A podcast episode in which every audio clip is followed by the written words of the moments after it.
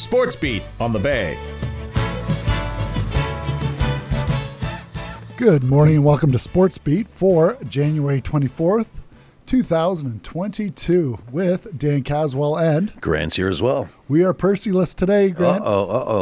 Yeah, is he okay? Everything's fine? Everything's great. All right. Yeah, just, life and work kind of creeps into things. And absolutely. It affects our fun of doing the show together. Anyways, how are you? I'm doing okay. Had a nice weekend. Got out, did a little bit of snowshoeing, a little bit of relaxing, some good food. And you got some great trails around your house. I do. Yeah. Yes, we definitely enjoy getting out. And the dog loves it as well. No, yeah. Lenny. Yes. Right on. Yeah, I was... get some renos organized. And like I told you, it was like, it's literally like moving. Like you're packing stuff. Yeah, you got to move everything around. Get everything moved out. But then yesterday, we've neglected our little outdoor rink, our ODR. Uh-oh. And so what happened was earlier in the year, there wasn't enough ice, but we had a dump of snow, and so it got all slushy. Mm-hmm. So we had to kind of leave it.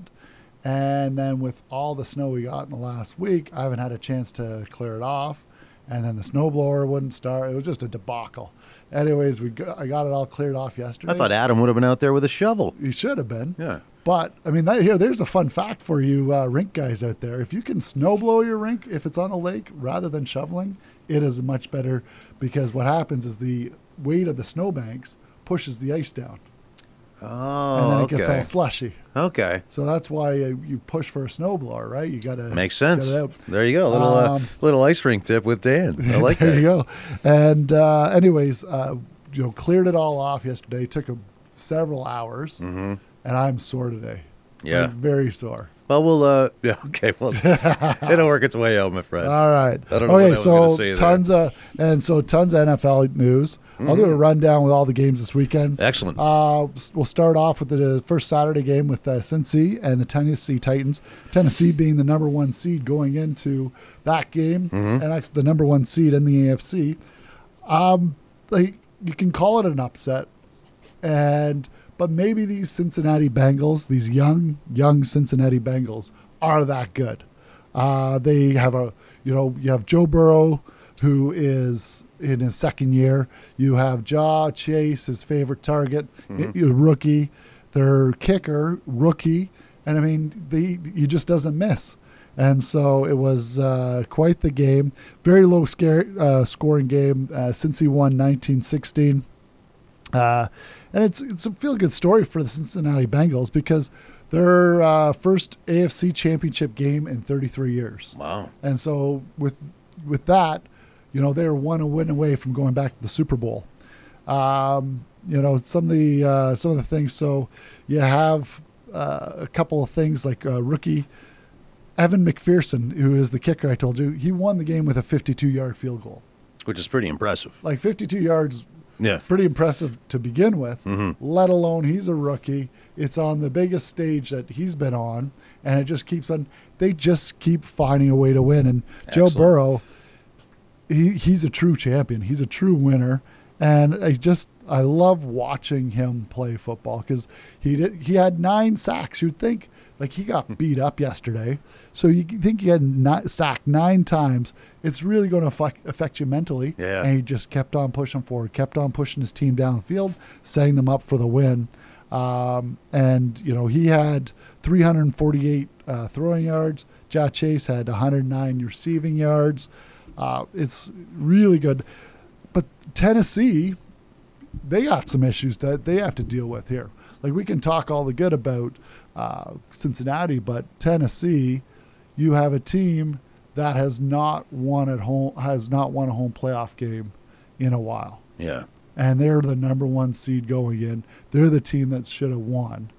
And Tannehill, he was having troubles, but he certainly wasn't sacked 9 times. Right.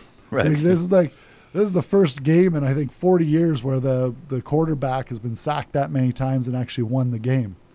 So it's certainly very impressive. I don't know what to expect. I'm sure we'll talk about it on Friday. But the game of Cincinnati and Kansas City, which will be next weekend's game, which is the AFC Championship, I don't know what to expect. I want to say that, just watching Kansas City play yesterday against the Bills, I mean, it's already being coined as the best playoff game. I'm seeing it all over social media. I'll be honest with you. I didn't watch it. I'm not a huge football follower, but yeah, a lot of people are saying on social media it was one of the best football games ever, if not the best. So, well, you just had two guys like both Mahomes and Allen, and unfortunately, one of the teams had to lose. Right, that's the reality. But you had two guys that literally put it all on the line to win. Mm-hmm. Like that's the most impressive part. Like obviously, I wanted the Bills to win. I thought it was their time to win. Mm-hmm. And Mahomes is like, no, our time. Nope, it's still our time. This is his fourth trip to the AFC Conference Championship in a row. Another fun fact for Kansas City is prior to Patrick Mahomes coming to the team, mm-hmm. They had 8 playoff victories at home. They now have 8 playoff victories at home under him, so he's doubled it since he's been there. That's pretty impressive. But yeah, that game, it was a fantastic game. I got to watch the majority of it. It was fantastic. Jake Allen is just one of these guys that is just going to be. He's big. He's mobile. He's tough. Mm-hmm. He's got a cannon for an arm, and he's a winner. And he did everything in his possibility to win. The one thing my takeaway is, in the last 3 minutes, both sides the defense stunk. Really? Terrible D. Yeah. Terrible D. It was awful. They had, but I mean, that's what made it so exciting, right? Once the ball was in Jake Allen's hand, he'd go down and score. Once the ball was in Mahone's hand, he'd go down and score.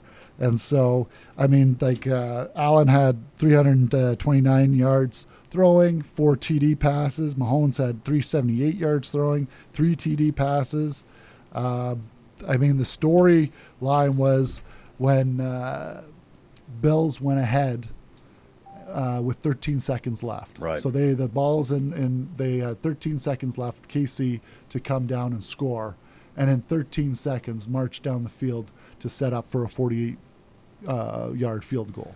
I got to ask you something, Dan, because you know more about this. We're getting some texts coming in that people are not happy with the way they decide overtime, apparently, in the NFL, and they feel that needs to be revisited. I'm not sure what Well, I would hazard to guess that Bills fans are not. Everyone's talking about it because it was that awesome of a game. Right. And you were left as a fan wanting more, wanting Jake Allen to have that opportunity to tie it up. So you probably don't know, but in overtime, what happens is the first team, so you have a coin flip. Right. And the winners of the coin flip, they get the ball first, or they obviously they want the ball first. Right. And they have an opportunity to get a touchdown. If they get a field goal, then the other team has an opportunity to get a field goal or a touchdown. But that team that wins the coin flip, if they get a touchdown, game over. Okay, I see. So now you do not have a chance. Like Jake Allen and the Buffalo Bills did not have a chance after KC marched down the field and Kelsey grabbed the touchdown pass. Do you personally feel that it's unfair? Do you feel that it needs to be revisited, or is this just the way it is in the NFL? It's just the way they've done it and the way it's going to be done. After last night's game, you think, okay, there's changes about to come because it's just what happened. But overtime is sudden death. Right. It is sudden death. Okay, fair enough. But it's sudden death in a lot of sports where you have changes of possession. Fair enough. Right? You don't have that change of possession in that opportunity. And that's, I mean, had the defense for Buffalo Bills stepped up and proven to be the number one D that they were going into that game, it would have been a different story. They would have stopped them with 13 seconds left. Okay. And that wouldn't have been a tied game. Right. You know what I mean? Yeah. Okay. I just wondered if people were asking on that. Yeah, but I mean, it was that's the big story is will OT be changed because of it? And it's not just Bills fans that are crying for change. People were looking They walked after that game going, oh, it was an awesome game. Too bad Jake Allen didn't get a chance. Yeah, we wanted more. Yeah, okay. We wanted more. Fair enough, fair enough. Yeah. Thanks for commenting on that. So, but yeah, I mean, like I said, I found that the big difference in that game, which led to being a spectacular finish, was the porous defense. Right. It was terrible. Okay. Like going both ways, both quarterbacks were throwing perfect passes, but what the Bills did in the final 13 seconds is they were protecting the deep ball. Okay. So it allowed Kansas City to move very quickly downfield and get into field goal range, which is too bad for Buffalo. Like I said before, I wanted to see them go to the AFC Championship. I actually thought they were a Super Bowl contender. I must have jinxed it. Well, it is sport, right? The beauty of sport, you never know what's going to happen. It's glorious. So now let's move to the NFC. We had the 49ers in Green Bay on the Saturday game. Mm-hmm. In Green Bay, the frozen tundra of Lambeau Field. The temperature was 14 degrees Fahrenheit, and with the wind chill, it was 0. Wow. And I don't know what the conversion is, but that's cold. Yeah, it's cold. That's cold. Yeah. And so I think it's hilarious that Rodgers lost. Mm-hmm. He's been very vocal this year. He's been a polarizing personality. All that's nonsense at the beginning of the year. Mm-hmm. He's had a fantastic season playing, but he just didn't get it done. Right. And if he wants to prove to be that guy, he certainly didn't prove it on Saturday. Fair enough. And the 49ers, they had a terrible start. They were minus 10 in yards in the first quarter. They finally got it going, but it was a very low scoring game, with 49ers winning with a field goal, 13 to 10 with no time on the clock. Jimmy Garoppolo, he's quoted as saying, "It's dangerous, man, when a team gets hot." And yeah, they are hot. They have lots of confidence. That start didn't affect them at all. They just kept on pushing. They found a way. And found a way. Yeah. But yeah, I think the story will be for Green Bay right now will be all about Rodgers. Mm-hmm. He put a lot of, a lot of media attention, a lot of nonsense throughout this, the whole vaccine thing and saying he's vaccinated when he wasn't, right, and all this sort of stuff. Like, it just, that sort of issue goes through a locker room, and you don't have that team unit, and you need a team unit. Even though you have offensive and defensive guys, you need everyone on the same page. It's not an individual sport. And he made it into an individual thing, and it looks good on him. I mean, It looks really good on the fact that, he didn't have a great game. He's done now, and who knows if he's going to stay in Green Bay. Who knows if he's going to go. If I was Green Bay, I would be just like, okay, we've had enough of the Dr. Aaron Rodgers. Bye-bye. Bye-bye is right. Now, another fantastic game was the Rams and Tampa. Rams won 30-27. At the half, they were up. Rams were up 27-3. Okay. And cue the classic Brady comeback. It was 27-3, then 27-10. Then it just kept on going and going, and Brady just kept on pushing. And the Rams saw it happening. Their defense was doing everything to stop it. And the only thing that stopped it from them not being able to, winning was they actually had enough time. Right. Brady gave them just enough time for Stafford to actually have a comeback of himself. It's tied 27-27 with 45 seconds left. Wow. And he marched it down. So another close one. Yeah. Oh, yeah. It was unbelievable. Yeah. 42 seconds left, and marched it down for a 30-yard field goal. But the one thing is, people talk about Brady being 44, and, is this it for Brady? Is he going to retire? Brady is still the best quarterback in the world. Yes. It's unbelievable. He led the year and had his career best. Not only did he lead the NFL, he at 44 had his career best with 5,136 yards passing. Wow. And led the league with 43 touchdowns. So He still is the best. The numbers are there. He is still the best quarterback in the world. Fair enough. And so you have that.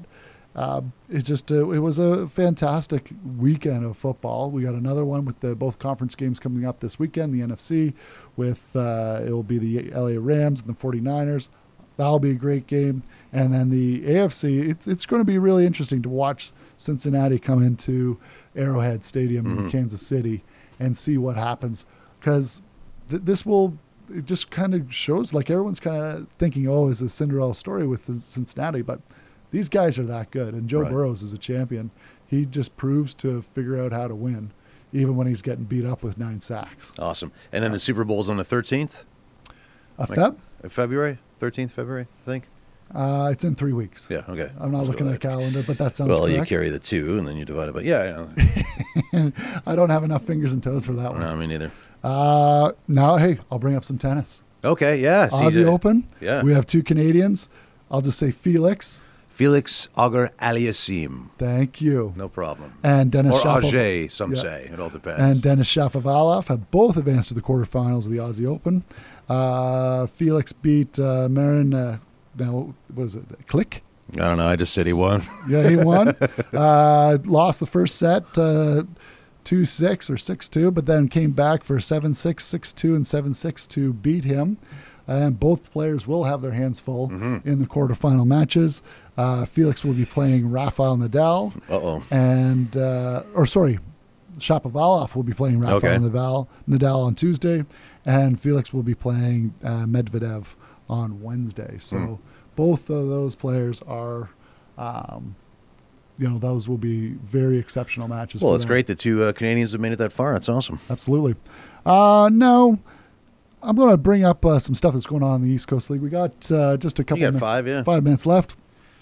Okay, so a suspended defenseman, Jacob Panetta, in the East Coast League of the Jacksonville Icemen. I read it. Very disturbing.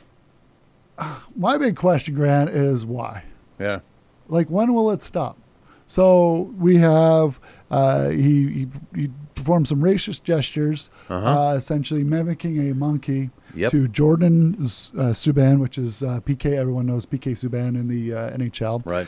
Mimicked Jordan Subban after they had had a bit of a scuffle in the corner. There were no punches were thrown, but they were both going to the box. And on their way to the box, he mimicked this monkey gesture to him. And Jordan then, it was then pandemonium and created a bit of a line brawl at that point. And what my question is, when will it stop? It's 2022. I don't understand it. I don't get it. I really don't get it. I don't get the fact of... There's no place for it in sport. There's no excuse for those actions. No. I understand that within sport, within a game, passions, people get high, emotions are high. Everyone's got, you know what I mean? But it's still, no reason for disgusting racial things like that. No. There's no place for that in sport. It is very disturbing that it's happened. We've gone so far in sport over the last, 60 years, and the fact that it's still happening. And I caught some video on Twitter or wherever. I saw some of it too, yeah. And the fans they're crazy. Like, they're literally shouting racial slurs from the stands. Yeah, it's disgusting. And I don't get it. It's the U.S. it's just a very divided country in so many levels, and race is certainly right there at the top. But I just can't believe in professional sport. Like, you have I know you have Jacksonville versus South Carolina Stingray, and yes, it's in the U.S., but sport is worldwide, no matter what sport you're playing. Agreed. And no matter what you're doing. And if it's in soccer in Italy, or if you're playing cricket in India, or tennis in Australia, like, sport is sport, and there's a respect that needs to be upheld. And I would like to see, this Jacob Panetta. I'd like to see him just suspended. Like, right now it's indefinitely. Like, I'd just like to say, you know what? You are no longer welcome. And I would like to see the East Coast talk to the AHL, talk to the NHL, talk to any other professional hockey league in North America and say, I want you guys to get on board, and we're making a stand right now with racism in sport, and you guys need to as well. And if this happens in your league, you guys will do the same thing and kick that individual right out. Yeah, no longer tolerate it. Yeah. Yeah. And guess what? It's going to stop. It may not. It's not going to stop racism because obviously it's always going to be there, but it's definitely going to stop it within the parameters of the game. Absolutely. So, anyways. Thanks for bringing that up, Dan. Yeah. Okay, Grant. Well, that's Monday. So we'll see you on Wednesday. I want to thank everyone for listening today, and I'm sure it will be back to Percy and myself on Wednesday. Have a great day.